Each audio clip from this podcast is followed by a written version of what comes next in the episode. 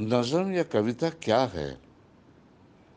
ये वो लफ्ज़ों का हार है, जिसमें कलाकार अपने ख्यालों को या ख्यालों का एहसास की डोरी में कभी मोहब्बत के फूल, कभी गम के मोती या फिर फ़लसफ़े के हीरे पर होता है।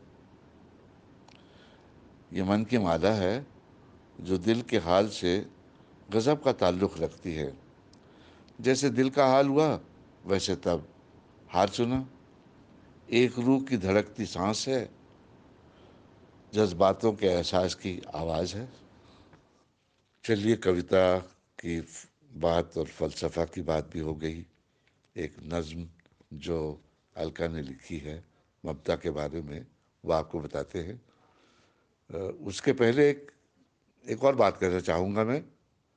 गवारा कब है ममता को मेरा यूँ धूप में चलना? मेरी माँ एक ओढ़नी फैला के एक छाता बनाती है। जी, चलिए मुलाजा फरमाइए अलका की कविता ममता पे। कैसे बताऊँ होती क्या है ममता?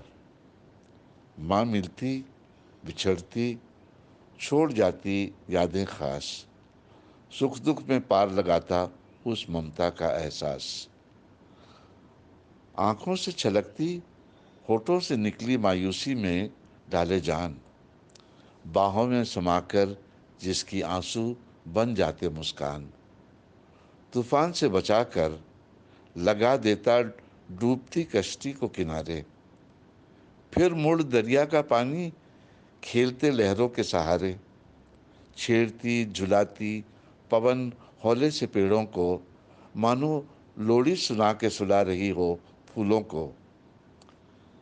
वर्षा की भीनी बौछार, प्यासी धरती को चूमती, खुशबू बेखैर दुलार से माटी बीज अंकुरित करती चुन चुन चोंच में भर चिड़िया लाती दाना, फिर प्रफुल्लित हो उठती देख नन्ही चिड़िया का उड़ना।